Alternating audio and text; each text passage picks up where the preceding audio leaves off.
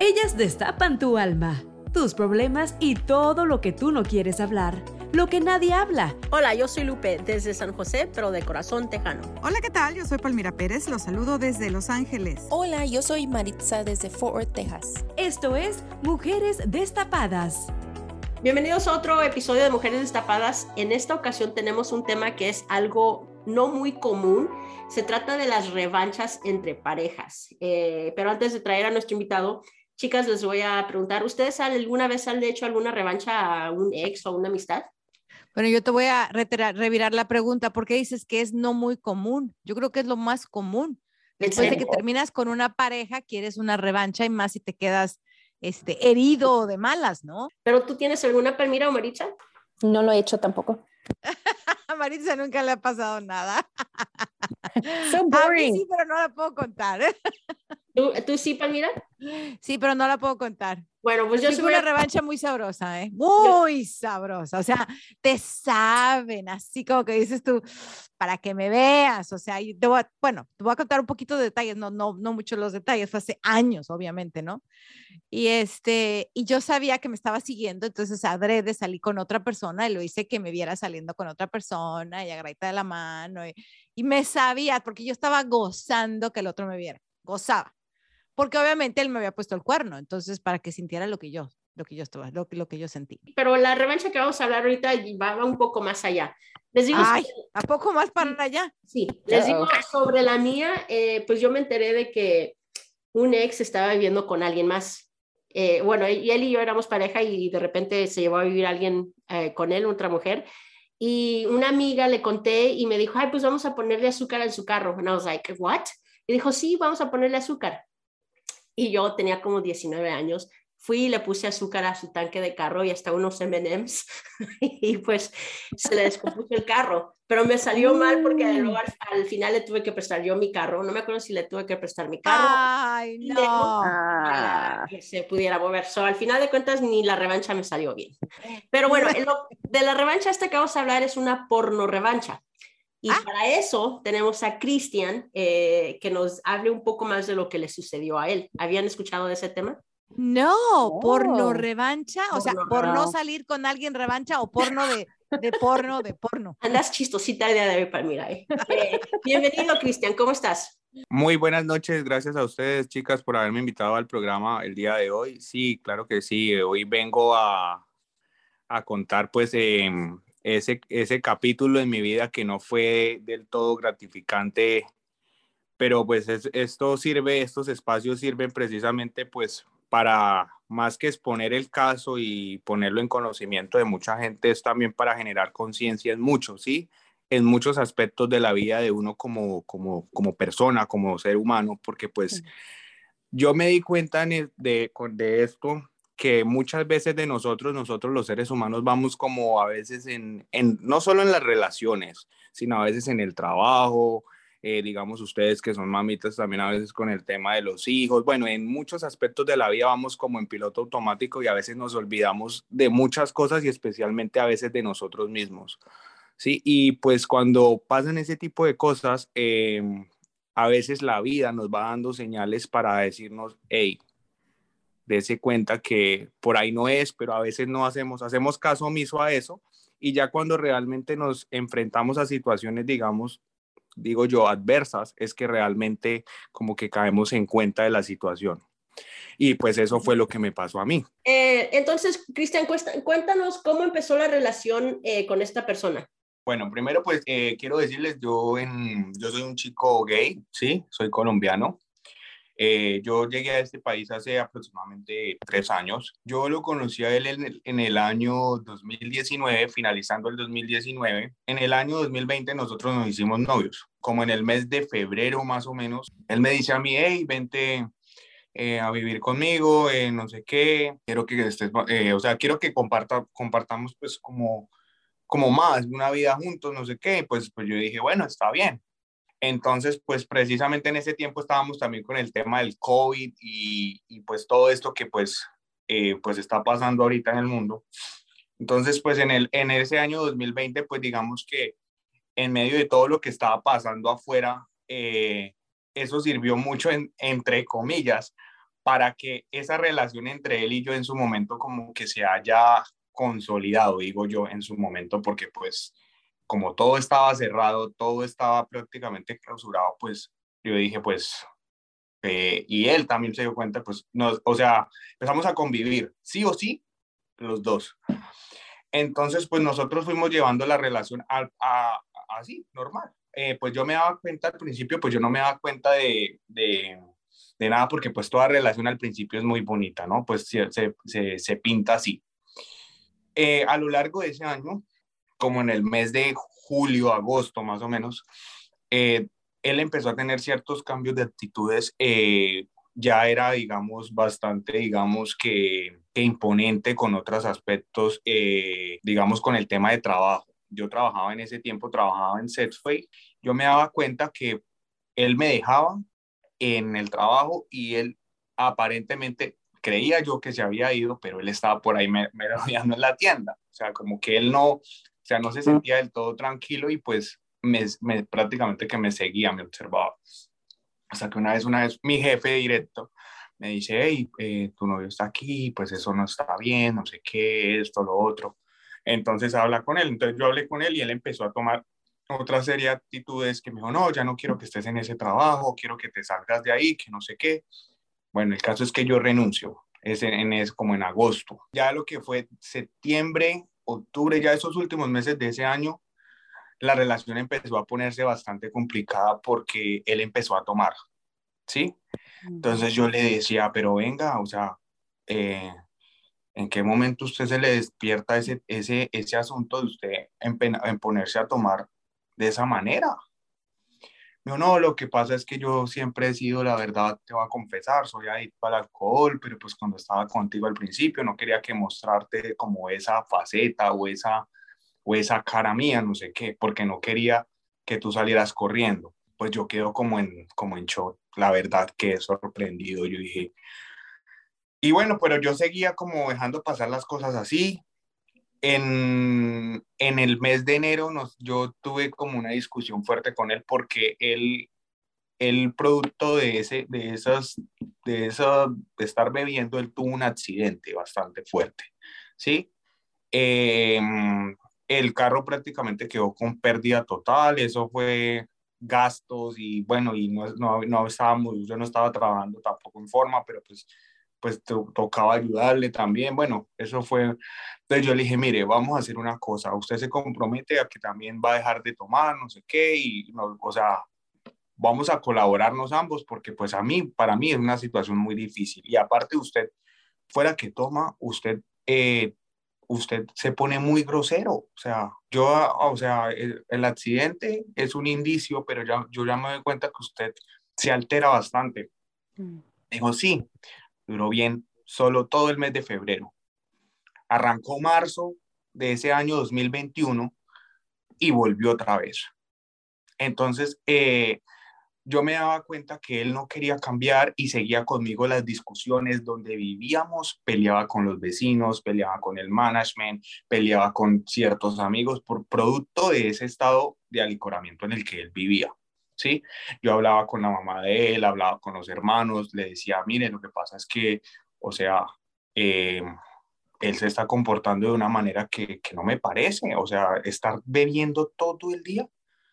Y entonces, ¿qué es lo que lo, lo que lo, entre comillas, lo beneficiaba él para poder tomar? Él trabajaba en una, en una compañía, el cual ahorita no puedo nombrar, eh, pero esa compañía lo tenía trabajando desde la casa. Sí, entonces él siguió con esa manera de, de, seguir tomando hasta que pues yo hablé con la familia de él, con la mamá, con los hermanos y, y, la mamá pues me decía que me entendía mucho, que porque él siempre había sido así, o sea, desde de, de, donde vivía él allá en su país y pero que pues él le había dicho a la mamá que por mí, que él iba a cambiar, que esto, que lo otro, pero bueno. El caso es que en, de marzo para, de marzo hasta lo que cuando realmente se desató el problema, que ya les voy a contar más adelante, eh, eso fue literal, fue un infierno para mí. Porque todos los días este sujeto tomaba y vivía alterado. Yo llegaba de trabajar muy cansado a las 8 de la noche y él ya estaba en una borrachera que no se aguantaba ni él mismo. Entonces yo empecé a, a, mirar eso y yo decía, yo le decía a mi mamá, no, pero es que yo, o sea, yo estoy lidiando con un borracho literal todos los días, para mí eso es muy difícil.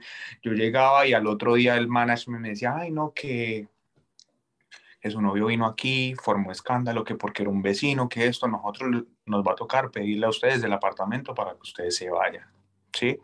Entonces yo miraba conflicto allá. En, en, en ese tiempo también en mi otro trabajo también fue por allá hacer un show también allá con una de mis jefes, discutió porque no me dejó salir media hora antes. Bueno, siguió así. El caso es que en el mes de junio, julio, yo le digo a él y le doy como un ultimátum y le digo, hey, esta situación o se arregla o yo realmente tomo la decisión y dejamos así, porque yo no puedo. O sea, para mí esto ya se está saliendo de control. Imagínate, teníamos problemas donde vivíamos, eh, con los vecinos, él también en producto de su trabajo porque no rendía por vivir borracho. Entonces, todo se giraba en torno a eso. Fuera de eso le dije, el accidente que tuvo usted hace poco. Entonces me dijo, no, eh, que sí, que le va a cambiar. Le duraba prácticamente 30 días el cambio, no más. En julio, en julio yo fue cuando le dije, yo Raúl, yo no puedo seguir más con usted, no puedo, esto para mí es muy difícil. Eh, ustedes no me lo están preguntando, pero yo me adelgacé tanto, tanto que mis amigos pensaban que yo estaba enfermo. Sí, fue, o sea, fue una situación que, que, o sea, que yo digo que para mí yo ni me daba cuenta de las cosas que yo me había adelgazado, que cómo me estaba mirando, sino la gente alrededor que me conocía. Hasta una vez que yo salí una vez a una tienda y me dijeron, Cristian, ¿usted qué tiene? ¿Qué le pasa? Vea, en serio me veo así delgado. Me dijo, sí. Entonces me dijo, y lo vemos como, como triste, como aburrido, ¿qué está pasando? Le dije, no, no, no, después hablamos. El caso es que en el mes de agosto yo ya tomo la decisión de dejar, dejar la relación. Entonces yo le dije a él que yo me iba, que yo no podía seguir en una relación donde realmente yo sentía que eso no iba para ningún lado, ¿sí? Y que lo mejor y lo más conveniente tanto para mí como para él era que dejáramos las cosas así y que yo iba a dar un paso hacia adelante al costado y que él siguiera, o sea, con su vida, que yo siguiera con la. El caso es que él me dice, ok, ok, ok, eh, está bien, una vez me llama, yo ya estaba donde unos amigos, ya me estaba, ya estaba viendo donde unos amigos en el mes de agosto, finalizando agosto, casi septiembre, él me llama eh, y me dice, Cristian, véngase para acá, que por favor lo necesito urgente, no sé qué, me pasó algo, no sé qué. Yo dije, bueno, listo, está bien. Yo, yo arranco para allá a ver qué le había pasado, porque pues yo dije, bueno, si le pasó algo, bueno, pues fue mi novio, pues tampoco voy a mirar a ver qué. Pues yo me voy para allá. Cuando llego allá le digo, bueno, ¿qué pasó? ¿Qué, qué, qué tiene? ¿Qué necesita? Me dijo, no, lo que pasa es que mm, necesito que me espere acá. Voy a ir a, a recoger una cosa porque me llamaron del trabajo, luego te cuento. Yo, bueno, yo lo esperé ahí en el apartamento, espérelo y espérelo, y este sujeto nada que llegaba, yo lo llamé, le dije, Raúl, yo tengo que seguir trabajando, ya véngase, no puedo esperarlo más. Entonces llegó. Eh, en ese momento eh, ah, se me olvidó contarles algo. Eh, él me había regalado a mí un celular, un iPhone, ¿sí? Ese celular estaba a nombre de él, pero estaba usándolo yo, ¿sí?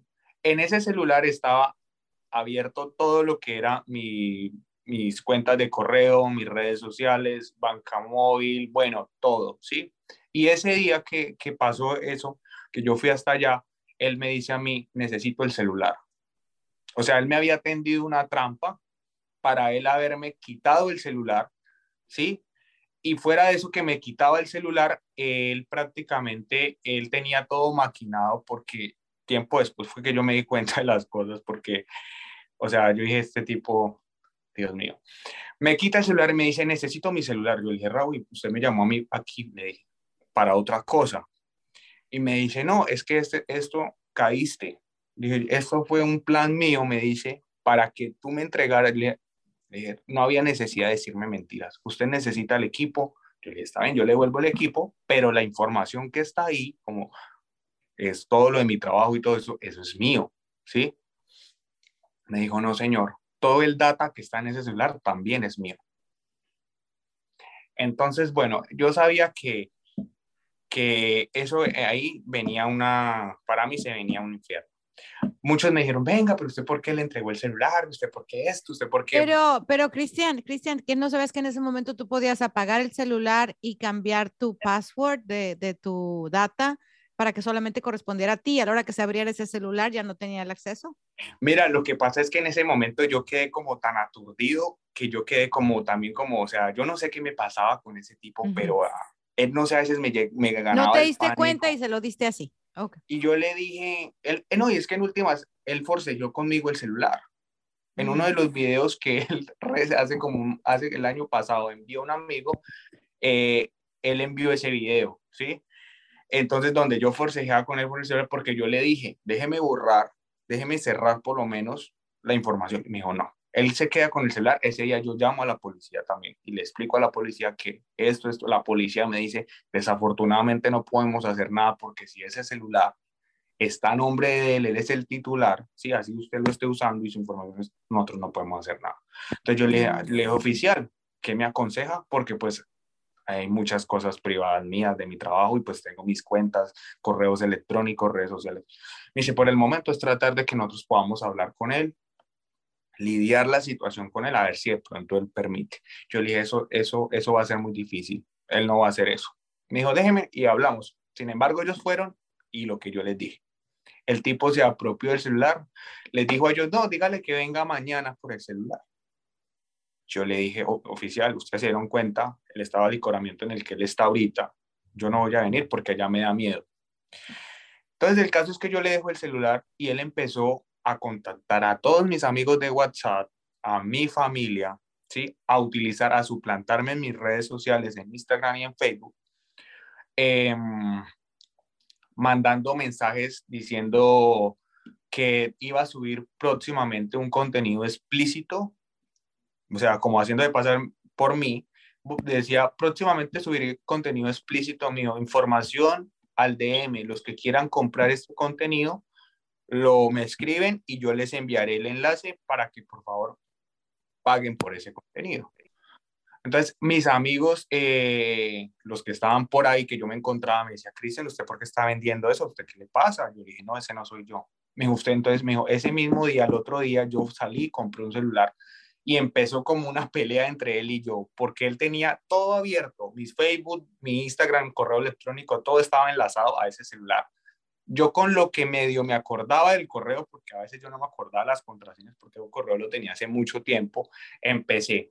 Pude recuperar el correo electrónico y automáticamente recuperé el Facebook. Me tocó empezar a hacer publicaciones nuevas a mí para tratar de desmentir todo eso, porque me habían escrito gente que tenía en Facebook, pero yo no, lo conocía, no lo, o sea, nunca había hablado con ellos, diciendo que, que iban a enviar el dinero, que para que por favor envíe, estuviese pendiente para que les confirmara el envío del contenido. Le dije, mire, la verdad, eso no fui yo, me tocó en historias, bueno, eso fue un, eso fue un, un, lío ahí. Entonces yo le escribía desde mi nuevo número, le decía, por favor, venga, deténgase porque usted está llevando esto muy lejos, ¿qué es lo que va a publicar? Me dijo, no, mi amor, tranquilo que lo que viene es lo que viene es candela, me dice.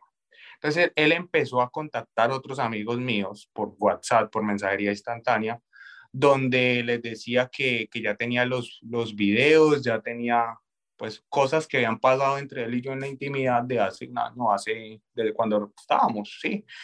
Em, y él todo eso lo tenía y él empezó como a utilizar eso como para presionarme de que tal manera de que yo volviera a buscarlo a él, porque él le dijo a mi mamá, él ya no tiene que venir, él ya no tiene que, ¿cómo fue que dijo? Él tiene que venir de rodillas y pedirme perdón para que volvamos.